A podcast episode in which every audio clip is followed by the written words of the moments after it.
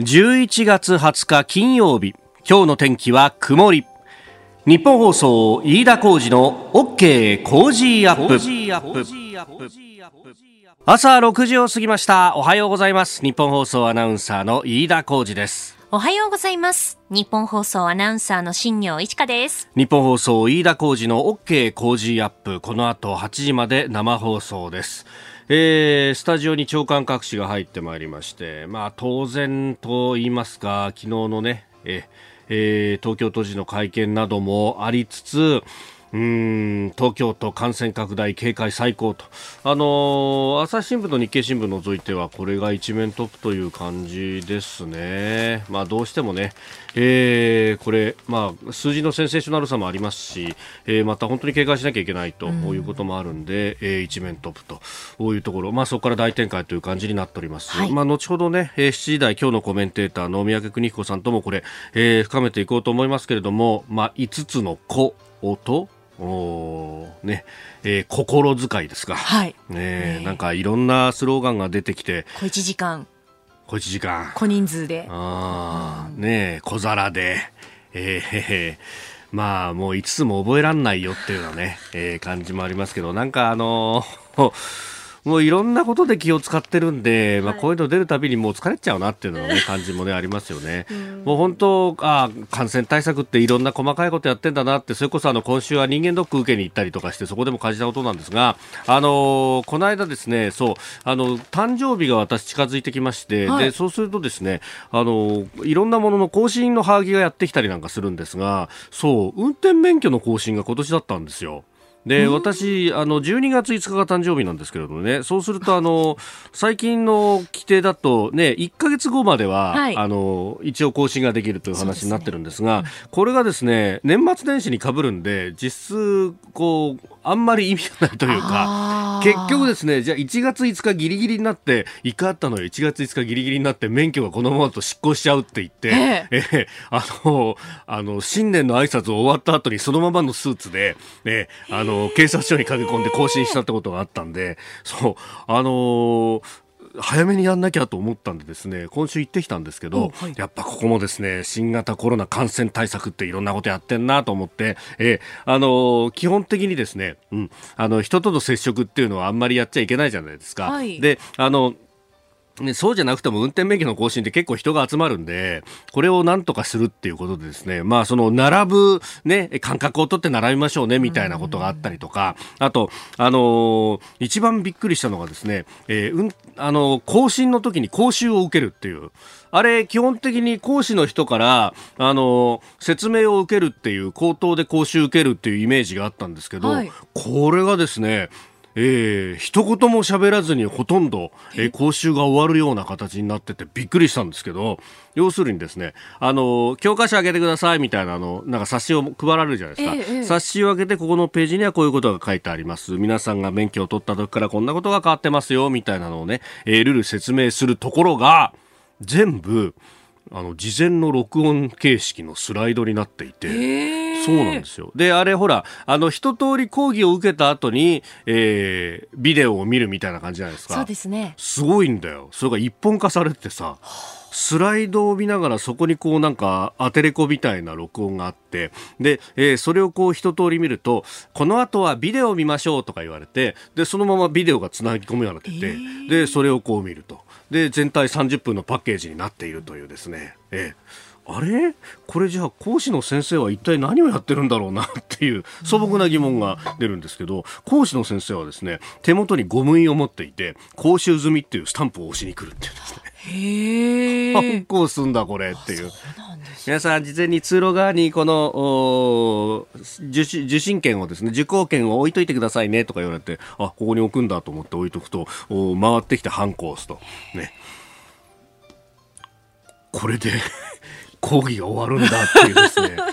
ええ、いろいろな疑問をこう抱いたんですが、はい、ええ。いや、これ、あれ、一切声出さなくなったんだ、へえ、みたいな。一言だけ声出すところがあって、皆さん、3ページって言われますけどね、これ6ページの間違いですからね。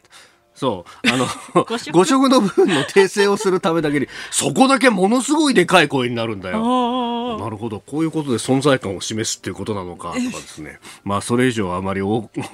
いろいろ言うと、いろんなところにハレーションが起こるんであれですけれども、原子は税金だよなーっていうのは一言思ったところでございました。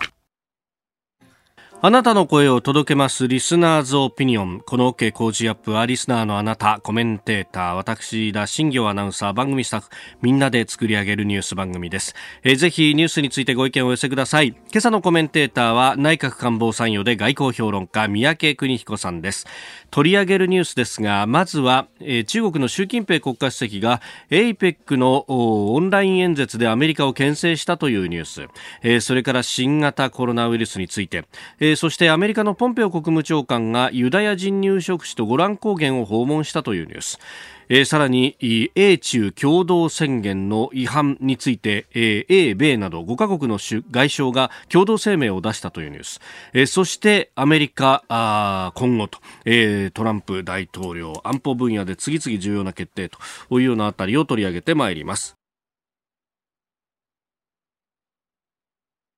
ここが気になるです。えー、スタジオ長官各紙入ってきまして、オープニングで話した通り、まあ、新型コロナのね、えー、感染がまた拡大してるんじゃないかということで、まあ、東京都が警戒レベル最高に上げたというところ、まあ、これをですね、一面トップに掲げているところが、まあ、非常に多いという話がありましたが、えー、朝日新聞はですね、えー、そうではなくって、川辺川ダム、これあの熊本県を南部を中心としたあの7月のね記録的豪雨で氾濫した球磨川の治水対策。の、えー、一環で、まあ、それこそ1960年代ぐらいからですね、ずっとこう検討されながら、えー、2007年に、まあ、利水事業から撤退とかで、06年に、えー、旧民主党政権が中止を表明したという、まあ、あの、いろんな経緯のあるダムですけれども、これを熊本県知事が、えー、4人を昨日表明したというのを一面トップに上げております。まあ、あれだけの豪雨があって、そして60人以上の方が亡くなったということがあったと。まああのその直後からですねこのもしダムがあったらどうだったんだろうというような、えー、話はずっと、ねえー、されてきたわけですけれども熊本県の蒲島知事が昨日、えー、県議会の全員協議会の中で、えー、表明をしたということを一面トップに掲げております。まあもともとこの脱ダムだとこう掲げて、えー、選挙を戦ってきたあ知事でもあったので、まあその辺苦渋の決断と、まあまたですねこの朝日新聞は、えー、その脱ダムであるとかをずっと、まあ、あのメディアの側からある意味押してきた新聞の一つでもあるので、ええその辺も考えると、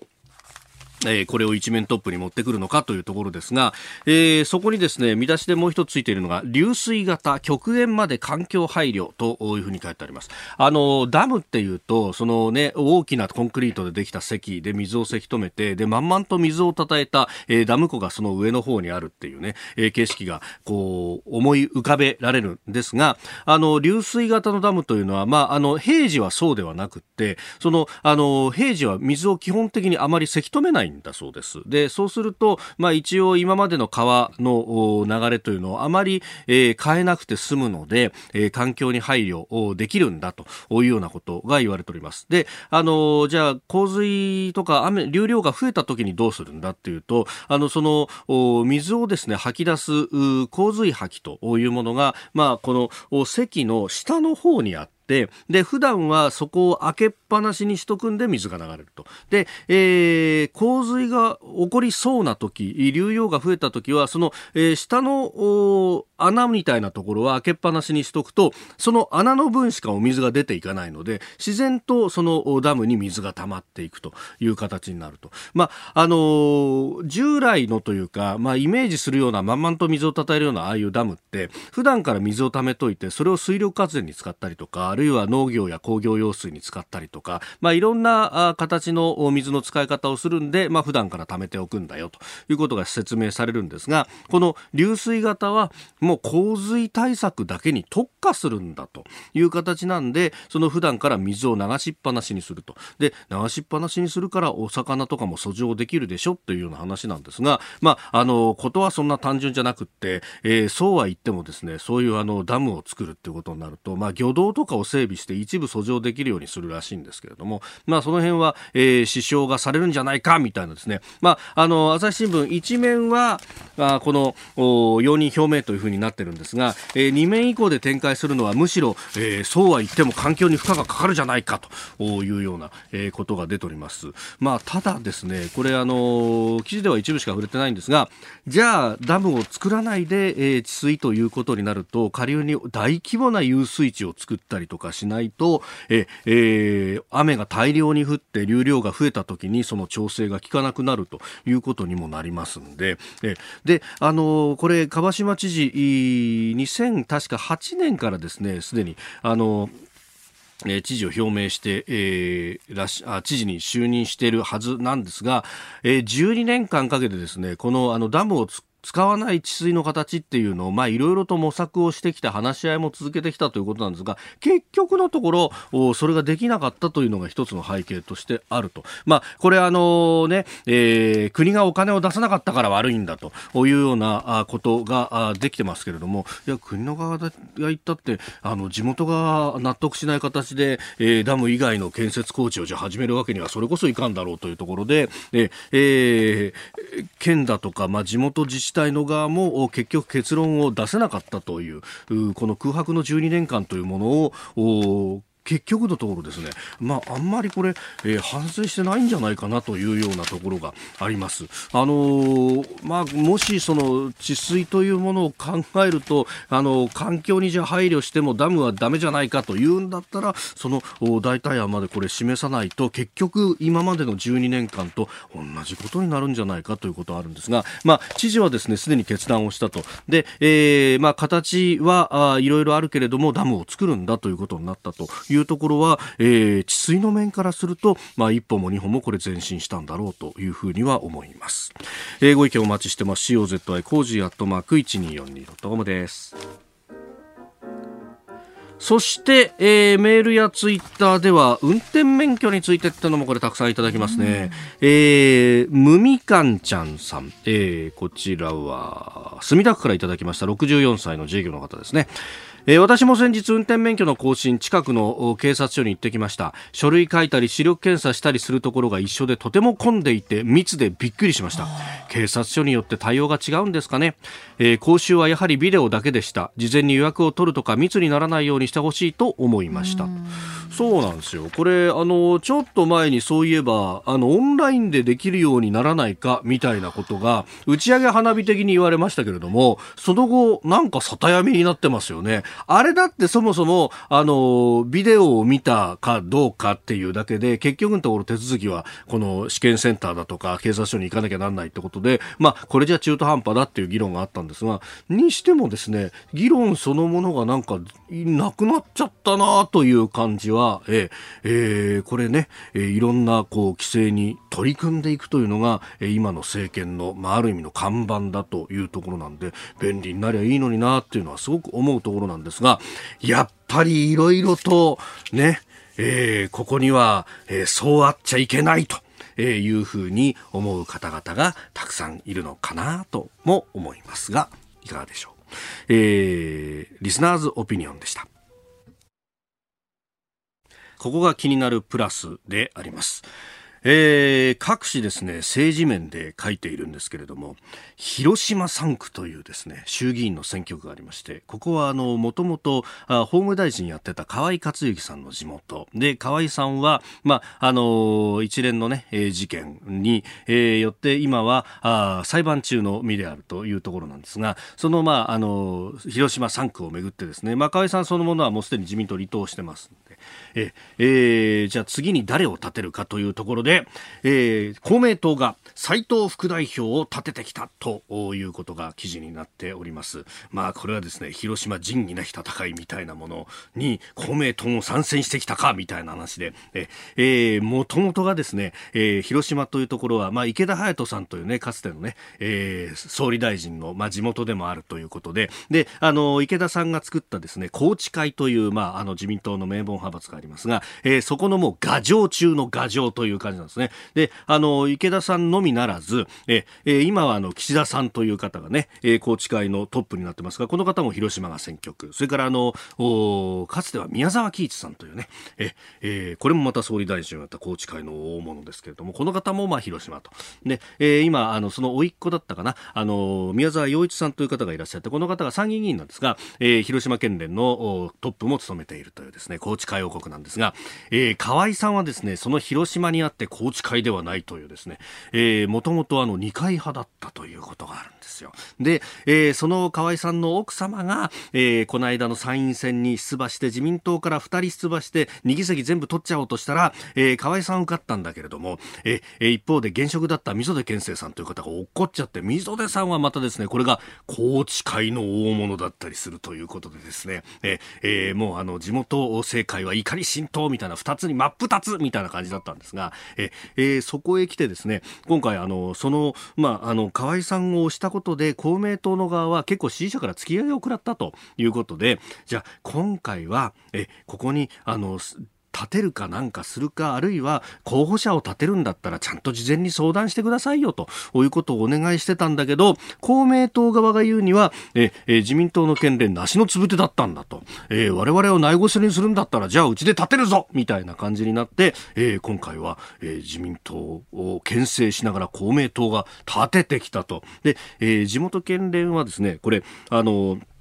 3週間にわたって話し合いをしてきたんですよというふうに言うんですが、いや、3週間棚ざらしだったじゃないかというのが、これが公明党の言い分というところでですね、まあ、あの、いろいろ揉めております。で、この、自民党の県連が、岸田さんが、まあ、ある意味、トップではないんですけれども、事実上もこれ岸田さんの県だよねと。だから岸田さんが抑えてくれよっていうのがあるんですが、え、えー、それがなかなか抑えられないと。で、昨日はですね、岸田さん、あの、二階幹事長のところに行って、えー、この件も話したそうなんですけれども、何も結論は出なかったと。で、えー、ここでですね、読売新聞は、首相二階氏の対応焦点と。えー、総理は総理で昨日あの、公明党の山口代表とご飯を食べて、この広島3区のことも山口さん話に出したそうなんですが、えー、総理は黙ってうなずいていただけだったっていうのが各紙記事になってるんですね。えー、えー、下駄は岸田さんに預けられたっていうところで、非常に岸田さんがこれ正念場になってきているということが、えー、えー、そして、えー、それをですね、まあ、まある意味、え、静観はしながらですね、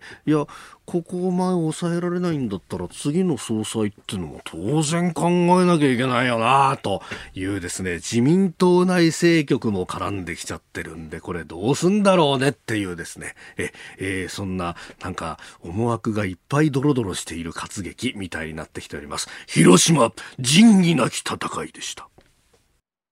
今朝のコメンテーターは内閣官房参与で外交評論家三宅邦彦さんです。おはようございます。おはようございます。よろしくお願いします。えー、あの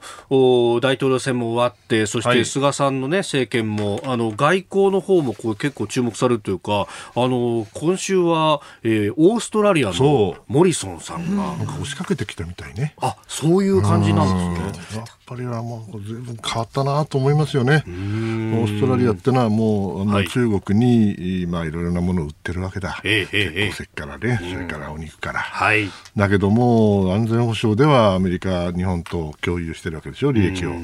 どっちかと、はい、経済か安全保障かというのがね、えどうしてもあのあそこの外交の、まあ、ポイントになるんだけど、またあの最近、中国と関係悪いでしょ、えー、なんかあの、ね、コロナがどっから来たかっていうんで、調査しろって言ったら、もう中国がえらい怒って、そうなったら、まあ、こっちへ来ざるを得ない。ということで、今回ね、はい、あのあれはなんていうんだ、円滑化協定っていうのかな？ええうん、ええ、そういう名前ですね。ねはい、あの、非常に重要な協定ですよ。うん自衛隊とオーストラリア軍が、そうそう。まあ、円滑に演習とかができるそうそう、ええ、まあ、非常に、あの、緊密に、また一次元上がったような、非常に重要なああ協定だと、まあ、まだこれから細部詰め,、まあ、詰めますけどね、ええ。えー、変わったな、時代はという感じがしますね。えー、今日もですね外交についていろいろと世界動いてますんで解説よろしくお願いします。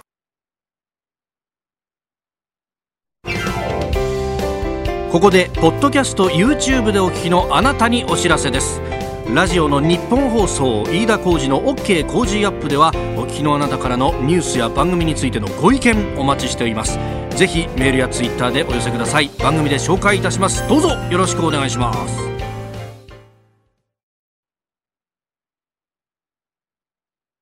最初のニュースこちらです。中国の習近平国家主席が APEC のオンライン演説でアメリカを牽制。一方トランプ大統領は今日の首脳会議に出席へ。日本やアメリカ、中国など21の国と地域が参加する APEC アジア太平洋経済協力会議は各国の首脳らが参加する一連の会合を19日からオンライン形式で始めました。えー、中国の習近平国家主席は演説でアメリカが中国との経済的なつながりを切り離そうとするいわゆるデカップリングと呼ばれる動きについて我々は経済の切り離しを行うことはないと述べて名指しは避けながらもアメリカを牽制しております。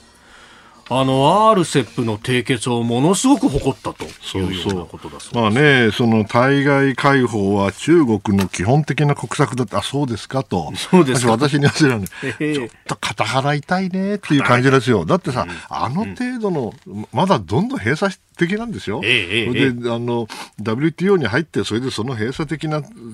制度は、一応、途上国としてちゃんと維持しながらね、ね。それでね、自由化をやってる冗談じゃないよと。今、アメリカが変なあの関税かけてね、内向きやってるから、だからなんか、あの変中国がかかっこよく見えるかもしれないけど、実態は決してそうじゃないですよね。ですから、まあ、その意味ではね、ちょっとね、アメリカも頑張ってくれないと困るんだよねっていうのがまず第一ですよね。からもう一つはね、トランプさんが、はい、え今日の首脳会議には出席すると。だって暇なんだ、暇なんだからさ、全部 やることないんでしょ？だって、もう負けちゃったんだからさ、まあ、負け認めてないから、まあ、ぐずって今、こもってるわけでしょ、ホワイトハウスにね。だけど、だったら全部出てよと。全部出てよと。ね、はい。途中でこれだけ出てくるってよっぽど暇なのかなと思ってびっくりしちゃったんですけどね、まあ、この間ね ASEAN の方の会議にはだからあれ出なきゃだめなんですよ。あっちにも出なきゃ。あっちにも出なきゃ。何のためでしかもね向こうにあのこっちまで飛行機で飛んでくるんじゃないんでしょ？オンラインですから、ね、オンラインでしょ、はい、出ればいいじゃないですか本当よくわからんわ、あの人は。で、まあ、これね、APEC 始まりましたけど、この先っていうことを考えていくと、はい、ね、あの、中国は、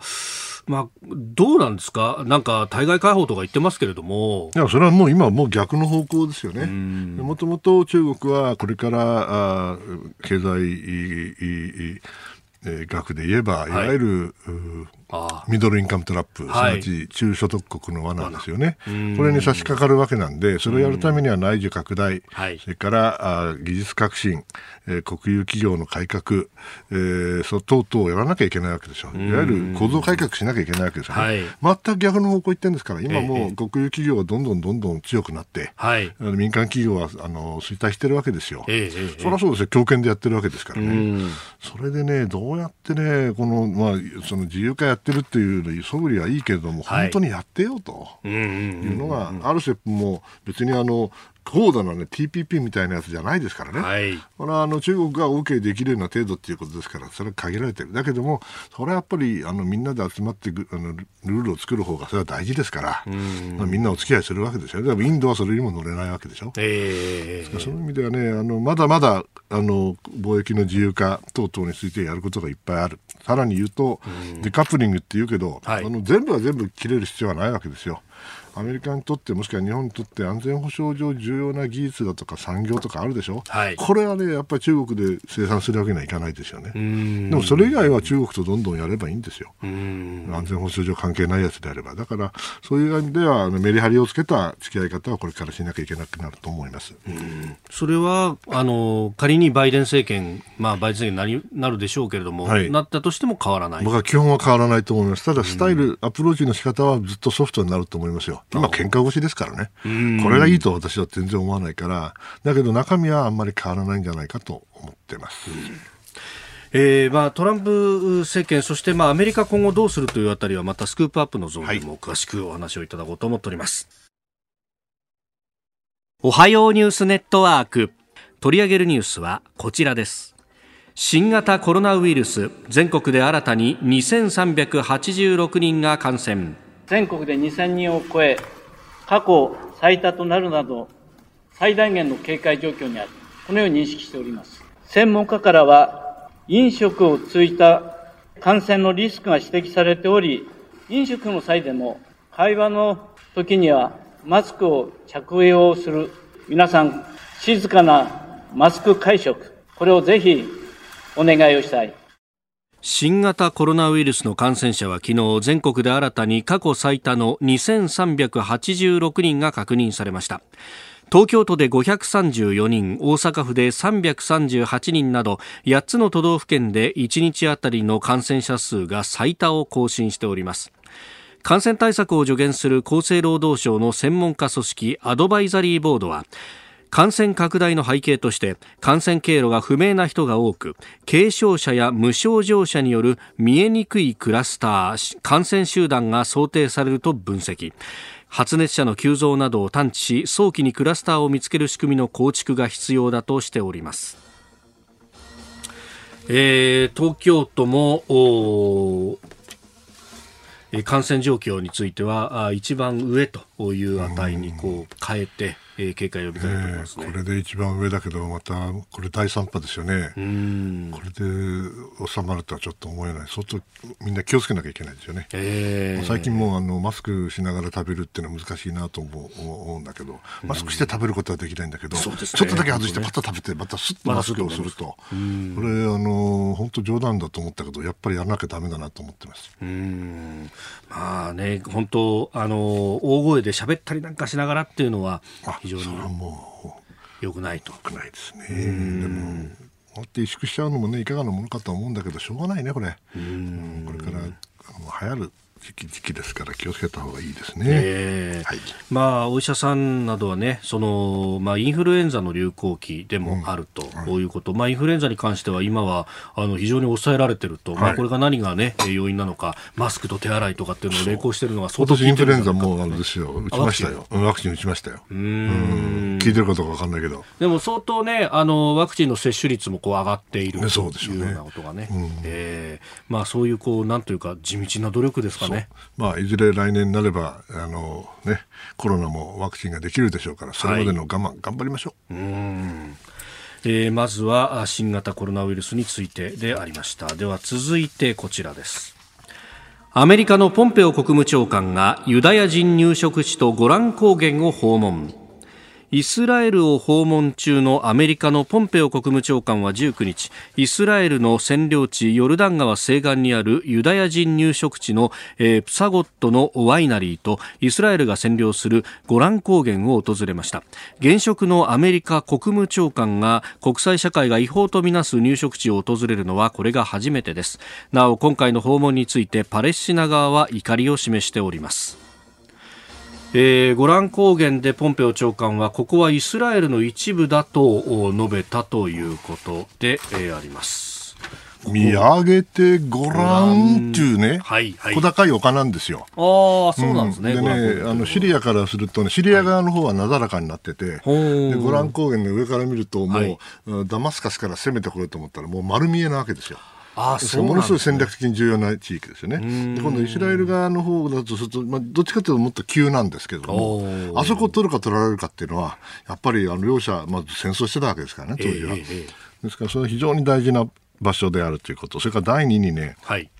あのイスラエルは開式でいるいたんですよ、少なくとも。シリアと平和条約を結べたら、はい、あそこは返すと。あそこにあのガラリア湖だったかな？湖があるんで、はい、あとは水利権の問題でほんのね何メーターとかそういう話までかなり詰まってたんでこれがイスラエル領のわけないんですよ。だけどもうイスラエルは併合しちゃったんですけどね。ですからこういうことをねあのアメリカの国務長官がねしかもどさくさに紛れてたじゃないけどあと2か月しかねえのにね、はい、こんなとこ行ってですよ。あでもねこんなの言ってもいかがなものかと思うね私はこんなことやってる暇があったらね例えばねアゼルバイジャンとアルメニアの間のナゴルロカラバフね、はい、あそこだってね、本来だったら、あれだロシアがね、ええ、あの仲介してですよ、それであのアゼルバイジャンとトルコが組んでね、はい、で完全にアルメニアをやっちゃったわけですよ。これが本当にええのかねと、少しアメリカの大統領、それから、はい、あの国務省ね、もう少し頑張ってくれなきゃ困るんじゃないかと言ってる人もいるんじゃないかなと思ってますよ。あそこに関しては、その今、今回、3回目の停戦だということで、えー、2回目の仲介はアメリカがやったけれども、たった1時間で崩壊した、ね、それはそうですよ、だってそれやめてって言ったらやめないって言うんだからね、やめるわけないんですよ、だって別に、これ何年も何年もやってる、何年どころじゃ何十年やってるわけですからね。はい、結局、冷戦後ずっとそうまあ、そもそもはあのソ連の共和国だったわけで、はい、ある意味の分断統治がそう、う。ん、それであの偉い人がね、こっち向いて、こっち、うち、うちってこう決めちゃうわけだから、えー、それは一つの国の中だからできたことだけど、それがみんな独立しちゃったわけですからね。アルメニアっていうのは、まあ、トルコにもいじめられて、虐殺されて、そして今度は、はい、あアゼルバイジャンでもこういう目にあって、まあ、それはあの悲劇の民族ではあるかもしれませんけど、やっぱり世の中には正義ってものがあるわけで、どれが正義かっていうのは難しいですよ。難しいんだけども、えー、もう少しアメリカがロシア主導じゃない形でね、ちゃんと、あの世界の安定に貢献をしないと、うん、ね、いい時だけあの口出してみたりね、ゴラン高原行くのはいいけども、はい、本当のアメリカファーストばっかりやってたら、本当にだめですよという典型例じゃないですかね。うん。あそこももともとはそのナゴルノカラバフというところは、アゼルバイジャンの土地ではあるけれども、アルメニア中にアルメニア人が住んでる。で、アルメニアが、まあ、ある意味、事実上統治を。統治をしてたんですよね。だけど、それがかなり、あの、今回やられましたよね。はい。紛争が起こり、うん、そしてアゼルバイジャン側が、まあ、トルコの支援もあったんですか？取り返したと。えー、取り返しました。そして、相当部分を、あの、今、あまあ、事実上コントロールしてるわけですよね。はい。ですけど、相当これはあの尾を引くと思いますよ、こんな形であの一見落着したなんて僕、全然思ってませんから、一応完全、えー、和平だと言うんだけれども、はい、私はこれまた5年後、10年後、ぞれどころか数年後にもね、またあの動きが出てくるんじゃないかと非常に心配してます。これ、完全和平だと言いますけれども、うん、ロシアがまあ兵も進めて、うん、まあ、ある意味、停戦監視的なことをやることによって、ようやく保たれてるってことですよね。保たれてもいるのかどうかでもまあ、ロシアはまあ、うまいところに手を入れて、それであの影響力を拡大しているわけですからね、いかがなものかねという気がいたしますが。今回、はい、このあのナゴルノカラバフに関しても、うんあのトルコ側というかアゼルバイジャン側にこうイスラエルもこう無人機とかを出したっていうような話がありますね、えー、まだ噂レベルだとは思いますけども、うん、まあ噂ってのは大体正しい場合が多いんだけども。なんかそれもあるからアメリカはアルメニアの顔も立てたいしイスラエルの顔も立てたいから手出しづらかったみたいな、うん、まあそうでしょうけど要するにあんまり考えてないんじゃないかと思うんですよね。今のポンペオさんの動き見てると、まあ、中国叩きはやるわ、はいね、それからイスラエル支援はやるわ、イランはもう徹底的に、これみんなね、あの政治実作ろうとしてるんですよね、あと2か月しかないのにね、ちょっといかがなものかと思いますよね、もう少しあの長期的に、しかも戦略的に考えて、はい、えー、世界全体の安定ということを考えないと、こうやって目先の思いつき、もしくは単なるなんですかね政治的な国内的な政治的な目的のために外交をこういうふうにもてあそぶっていうのはあまりいいことだとは思いませんね。あのイスラエルに絡んでアメリカの外交というと、うん、その、はい、あの UAE との間の国交の正常化だったり、はいまあ、今回もそのネタニヤフさんと会った時にバーレーンの外相とも一緒に会ってたこれもじゃあ既成事実化ですよね。バーレーンの偉い人がイスラエルに行ってアメリカのおっさんと会って、これは何が悪いの？と。交互正常化した普通じゃないと。というふうにしたいわけですよ。でそれはそうなんですけども、はい、そうなんですけど、うん、だけどそれだけじゃね、僕はあの決してあの、あのイスラエルけしからなんていうつもりは全くないんだけども、えー、ちょっとパレスチナかわいそうやね。あだってパレスチナのあの西岸ガザどうなってんのと、うん。ね、入植地のとこまで行ってるわけでしょ、はい、入植地って違違法でしょう、うん、国際法上は占領地に入植させたりしちゃいけないってことになってる、うん、1967年の戦争の後ですよ、はい、国連決議が2つできてるわけで、えー、これをやっぱり私は無視するわけにはいかないんですよ。ですから何らかの形であの撤退をして、そして2つの国を作って、ね。まあ、イスラエルはできてるけども、パレスチナって国を作ってなんぼやなんだけど、その部分がスコーンと抜けてる、でそれはイスラエルについて言えばね、いや、相手がね、分裂してるからね、誰と交渉していいか分かんないの、ハマースと PLO だからね、えー、そうは言ったって、やっぱり実効支配してるのはあんたなんだから、もう少し真面目にやらないかんじゃないかなという時もあるんですよ。だけど、その努力、和平プロセスですよね、はい、中東和平プロセス、これがスコーンと今抜けてるの？これが一番気になります。新しい政権にアメリカが変わったとしてそれはいやそれが、ね、僕一番の関心事なんだけど果たしてねここまで政治術が進んじゃったところでねどこまで元へ戻せるか、はい。アラブ側も動き出しちゃってると。うん、でしかもアラブ側が、そう動き出してるし、パレスチナ側には当事者能力がないとなったときに、結局、うまくいかないんじゃないかなって、それは危惧でございます。えー、この時間、三宅邦彦さんとお送りしてまいりました。おはようニュースネットワークでした。続いて教えてニュースキーワードです英中共同宣言の違反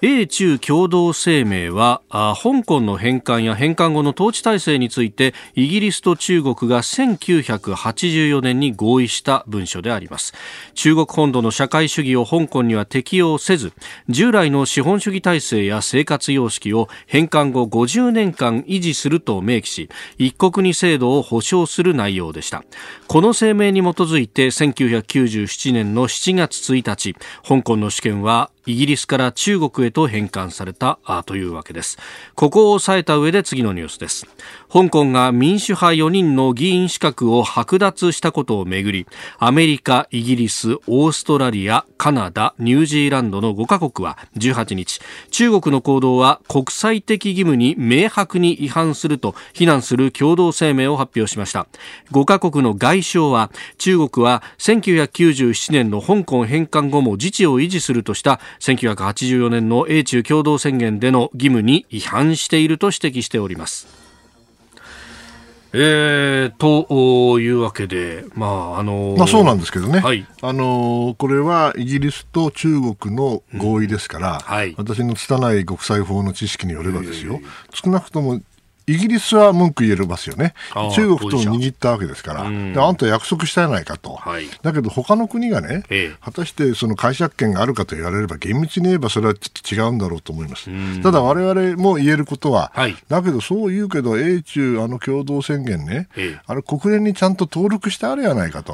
ね、だからこれはもう国際的な約束なんだと、はい、それをちゃんと、その前提でみんな動いてたところでね、うんうん、中国がこれを高度な自治をの保証してたわけだから、はい、なんとかしなさいよと、こういうことは言えるかもしれません。で中国は何て言ってるかって、何言ってんだと、うんうん、俺はもう歴史的な役割を終えたんだと、と。いうイメージでいると思いますね。だから、まあ、よく言うよと思うんですけれども、えーやっぱり背に腹は変えられないんでしょうね、うん、えー、あの香港でのああいう動き、えー、まあ、天笠から始まってね、はい、えー、もう何年も続いていて、このまま放置すれば民主化の連中が本当に、えー、議会、まあ、いろいろなあ選挙で選ばれている人たちの中では、はい、多数派を占めるかもしれない、うん。うん、今まではその行政長官も含めて、まあ、相当中国の色のついた人を任命することができたけど、はい、本当に議会が民主的に選ばれ選んじゃったらば、大変なことになると、それが本土の方に波及でもしようもんならということを考えるとね、彼らは、僕はあれですよ、決してあのそれを容認してるわけじゃないんだけれども、はい、もう今はもう腹くくって、ルビコン渡って、もう、二人の決意でこれ、弾するしかないと。腹くくったんでしょうね。ですから残念ですけど、もう民主派の人たちは、これあの、中国でこんな人たちが、えー、議員でやれるはずもないわけだから、結局中国化が進んじゃってると。はいいうことなんでしょうね。どうしたらいいか私も、もちろん、それ、言葉以上にあの武力を使うわけにもいかないし、えー、あもう本当にあのなかなか出口はないんですけれども、困ったことですな。で、このね、流れがそのままこう、台湾にも来るのかどうなのかっていう。まあしかし台湾とは違いますよね。台湾は海が隔ててるわけだし、えー、ね、香港のように陸続きの部分はないわけですからね。はい、ただ、あの、香あの香港と台湾の関係で言えば、香港であんな弾圧するから、だから蔡英文さんが再選されちゃうわけだからね。はい。ね、ですから中国からすればあんなふうにあの香港でやりすぎなかったら、えー、少なくともあんな形で台湾で盛り上がるってことはなかったわけでね、逆効果だったんですよね。でもそこが分かんないほど、ていうかまあそれは承知の上でやったんだろうと思います。腹くくったんだと思います。それはやっぱりその県下言われてるのが習近平さんが相当こう戦争の準備だとかそういうことまで言い出してるって強硬になってるぞってことが言われますが国内がそれだけ不安定なんですか、ね、いやそれは僕は不安定だとは思いませんけれども、ええ、あの今日もずっと議論しているアメリカがね、はい、特にトランプさんがまあ相当台湾への肩入れもするし中国は批判するししかもあと2か月しかないのにねもうやりたい放題その既成事実を世界中で作ってるわけだけど、その中には台湾もあるわけですよ。11月3日ってこれ選挙の日でしょ？選挙の日に、あの、無人機売ってんだからね、台湾に。はい、ということは、それはあの中国からすればものすごい脅威を感じている。ということじゃないでしょうかね。それに対しての、まあ、動いとかないと、そう。こっちもこれ反発しとかないと、これは大変なことになると思ってるんだと思います。なるほど。えー、英中共同宣言の違反、今日のキーワードでした。さあ、続いては、ここだけニューススクープアップのコーナーであります。はい。はい、なんか反響があったって。ええ、この間、あの、静岡に参りましたらね。ほうほうほう。うん、あの、あれが面白いって。お、えー、これが面白いと。ありがたいですね。こっちはたまんないんですけどね。こっちはたまんないんですけどね。まあ、やってください。早く。もうなんか、吹っ切れちゃって。もう、あれだけ反響いただいたらね。そうですね。やめやめるわけにもいかないしね。私もちょっと、どうし頑張ってください。ぐるんぐるんと肩を回して。では参りましょう。この時間、最後のニュースを、おスクープアップよ、いいだ どうですか？みたいな感じです。今日はちょっと伝統芸能を寄せてみました。しびれた、しびれた。しびれたね。冷ややかじゃないですか。冷ややか。これ軽やかに言えますか？そうですね。失礼しました。あの、皆さん目の前でやられてるんですよ。言っておきますけどね。一応アクリルの板は。アクリルあるから。うん。前なかったんだからね。そうですよね。直に受けてました冗談じゃねえよ。冗談じゃねえ。じゃあ行きましょう。はい。敗北を認めないトランプ大統領が安保分野で次々と重要な決定。アメリカ上院の超党派議員は18日トランプ政権が10日に承認した UAE= アラブ首長国連邦への最新,、えー、最新鋭ステルス戦闘機 F35 などの武器売却を承認しないとする決議案を提出すると発表しました。トランプ大統領は11月3日大統領選の投票日の後、えー、エスパー国防長官の解任をはじめアフガニスタンやイラクからのアメリカ軍部隊の撤収など政権移行期にあるるアメリカの安全保障を脅かしかねない決定を次々と下していて身内の共和党の中でも懸念が広がっているということです。えー、F35 に関しては民主党の議員だけじゃなくて共和党のポール議員が共同提出者に加わっている、まあ、このポール議員っていうのは確かリバタリアンの人だからまあ、ちょっと変わった人ですからね、ランドポールか。はいえー、まああの議会の決議といってもね、はい、これであの法的拘束力があるやつとないやつとあるんですよ。おそらくこれはないやつで、ですからまあ、痛くも痒くもないんだけど、まあ、こういうのが出てくること自体がね、はい冗談じゃねえよってみんな思ってるわけですよ。お前だって負けたんだろうと。負けたんだったら負けた大統領らしくしろよと。うん、あのバイデンさん無責任って言ってるそうですけど、その通りだと思いますよね。はい、本来だったらちゃんとあの法律に従って政権移行措置が始まって、時期が始まって、そして、えー、これで4000人、最大4000人入れ替わるわけですよ。あ政府職員。政府職員がね。そしてその中で1200人が、これ上院の承認が必要な、まあ、高級の連中ですよね。でそれをですね、まあ、あのいわゆる政権移行チーム、バイデンさんのこのリスト見たけど、はい、まあ、何百人いますよ、えー、各省庁全部ですからね。そうすると、その人たちが一生懸命やって、人を探して、はい、で誰を閣僚にするか、副長官は誰にするか、そして時間はどうするかってこう考えて、同時に今までやってきたこと何やったんだと、はい、ね、教えてよと、うん、だからお前あれだろうと、セキュリティクリアランスないんだろうと、秘密、機密に、いやだからそのためのいろいろな手続きもやんなきゃいけないし、はい、膨大な事務処理があるんですよ。それが全く動いてないんですよね。11月4日から。はい、これはちょっと異常ですよね。今までもこういうことは多少あった。確かに2000年に、フロリダで例の票をもう一回数え直ししたりして大騒ぎになりましたよね。あれで36日間止まってたわけですよね。それで、えー、政権移行手続きというのが大幅に遅れて、はい、それで9.11が起きたんじゃないかと言われてるぐらい、影響起こりうるわけですよ。で、私がもし敵対国だったらね、はい、ああ、アメリカ調子悪いぞと、全然政権以降うまくいってねえぞと、これはチャンスだと、試してみようかと、もしくはこの時やっちまえと、い、うことを考えなとも限らないわけですよね。その意味ではあの心ある人たちはものすごく心配をしてるしまあ、そういう声の中でこういう形で、えー、上院の決議案が出てきたりするということはやっぱり今ちょっと正常ではないですね、アメリカこれ、まあ、報道が本当いろいろ出てきていて、どこまでが真偽がっていうのはありますけれども、はい、一方で、その、あの、これはニューヨークタイムズでしたか、あの、トランプさん、イラクへの攻撃も含めたオプションを検討イラン、ごめんなさい、うん、イランへの攻撃も含めたオプションを検討したというような報道もありましたね。う。ん、まあ、このイランとに攻撃をかけて、それで、はい、要するに、バイデンさんはイランの核合意に戻ろうとするから、ね、そこで攻撃してぐんちゃぐちゃになればね、もうそれどころじゃなくなって、はい、まあ、既成事実を作ろうとしてるわけですよ。だけど、いくらでもそらないでしょうと。ね、何の根拠があってイランを攻撃するんですかと。今までも相当あのあの無理筋があったけどこんな無理筋はないんでやっぱりねトランプさんには申し訳ないけどあの統治能力ないですね。うん、ですからやっぱりお引き取りいただくのがちょうどいい潮時だと思うんだけども、はい、しがみついちゃってこれはアメリカの国益を害しているだけだと思いますけどね。うん。まあ、そのね、えー、アメリカの覇権に対して挑戦しようとする、まあ、そういう国々っていうのは、まあ、確かに思い浮かべるだけでも東アジアにもあるし、えーえー、どことは言いませんけどね、ね。みんなね、ってもう喜んでるはずですよ。おおやってくれるやってくれると。ね、さっきのナゴロのカラバフもそうだけど、はい、ね、アメリカが動かなかったら何でもやりたいことはあるわけですよね。えー、それをそーっと今までやろうとしたと堂々とできますよ、これは。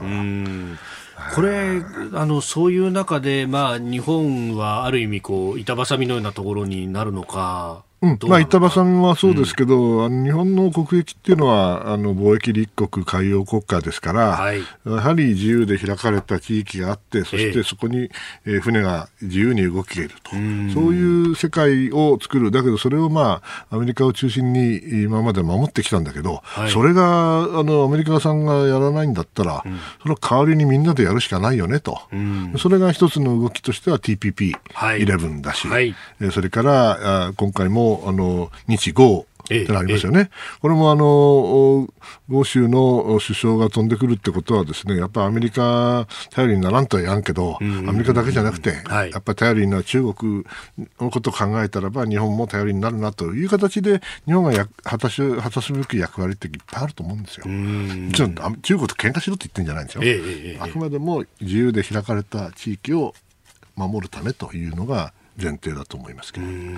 今あの、三宅さん、自由で開かれたというのを非常に強調されてお話しされました、うん、一方でそのあの、バイデンさんと菅さんが会談した後に、そのバイデンさん側の文書に、そのフリーオープンの部分がなくて、うん、えっと、安全で反映したというような。まあ、これはね、深読みしようと思えばそうなんですけど、えー、どうなんですか、ここは？え、あのね、だけどよく考えてみてください。今、政権移行プロセスは全く起きてないわけですよね。したがって、あのおお電話会談そのもの、はい、それからそのどのような文章を彼らが発表したか知らんけども、おそらく国務省関与してないんですよ。ああ、そうか、だから公式っていうものではない、ですから、おそらくあのバイデンさんの周りの側近で、はい、安全保障の専門家たちがですね、えー、まあ、書いたんだけど、はい、まあ、そこでフリーオープン、フォイップを、うんうん、使うかどうか、ま、悩んだのか、それとも知らないはずはないんだけれども、はい、あえて違う表現にしたのか、だけど私はあのあインド太平洋という言葉が出てきた時点で、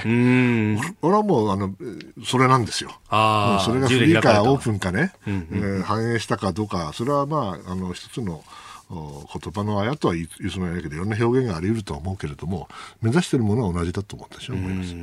日本としてはあのそれこそね、えー、外務委員会で茂木大臣の答弁とかもありましたけど、うん。うん、この自由で開かれたインド太平洋って旗は決して下ろしたわけではない、うん、全然下ろしてませんしあのアメリカの公式文書に載ってますからおそらくバイデンさんになっても結局は国務省が入ってきて、はい、国防省が入ってきたら同じ文書になると思います。あ,、うん、あんまりそこを気に深読みしてもしょうがないと思うんですよね。そこまでだって関与した人たちじゃないんですから。うん国務省の中からも、まあ、この、うん、あのギリギリのタイミングになってはいますが、はい、あのアメリカの中国戦略というようなもので文書が出てきたりとかして今のこの流れをそのまま引き継ごうという流れは相当あるんですかね？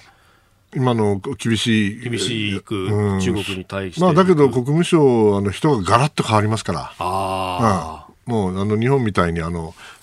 ね、課長がしっかりといて、それで上が多少変わってもなんとかじゃなくて、ガラガラポーンと変わりますからね。一気に戦略が変わる可能性もある、うん、一気に変わらないけども、表現ぶり、ニュアンス、それからアプローチの仕方等は変わると思います。それで我々一喜一憂してはいけないと思います。あの根本的な政策変えられたら困りますけどね。私はそこまでいかないと思います。日本としてはもうこの自由で開かれたっていう。そうそうそうそう。もちろんそう掲げて。書いたんじゃん、ここにって。うん。同じじゃないかと。うんそれを変えると思いませんよあそういう価値観みたいなものの共有っていうのは、まあ、アメリカも乗っまあ、今までも乗ってきたものだし、これから先も、まあ、そこは逆に反論できないですよね。うん、そうですよ、そうですよ。だからそこはあの中国の姿勢に対する姿勢っていうのは、僕はもうすでにオバマ政権の2期目から、かなり難しくなってきてるわけですから、大きな流れは変わらないと私は思います。えー、アメリカの、まあ、東アジア政策まで含めて、えー、お話をいただきました。今日もポッドキャスト YouTube でお聞きいただきまして本当にありがとうございました。この飯田浩二の OK コージーアップは東京有楽町のニッポン放送で月曜日から金曜日まで朝6時から8時で生放送でお送りしています。生放送を聞き逃したあなたぜひラジコのタイムフリーサービスでニュースやスポーツエンタメなどの情報をぜひチェックしてください。ポッドキャスト YouTube には盛り込んでいない情報もぜひチェックしてみてくださいね。6時台の教えて早起きドクターでは毎週お医者さんをお迎えして今知っておきたい健康に関する話題をお届けしています。女優の黒木瞳さんが毎週さまざまなゲストと対談する黒木瞳の朝ナビ。7時台は女優の肌道子さんによるラジオエッセイ「肌道子のいってらっしゃい」などニュース以外のコンテンツもご用意しています。さらにこの番組では公式ツイッターでも最新情報を配信中。スタジオで撮影した写真などもアップしています。さらにもう一つ飯田浩二アナウンサーが「夕刊富士」で毎週火曜日に飯田浩二の「そこまで言うか」を連載中です。こちらもぜひチェックしてください。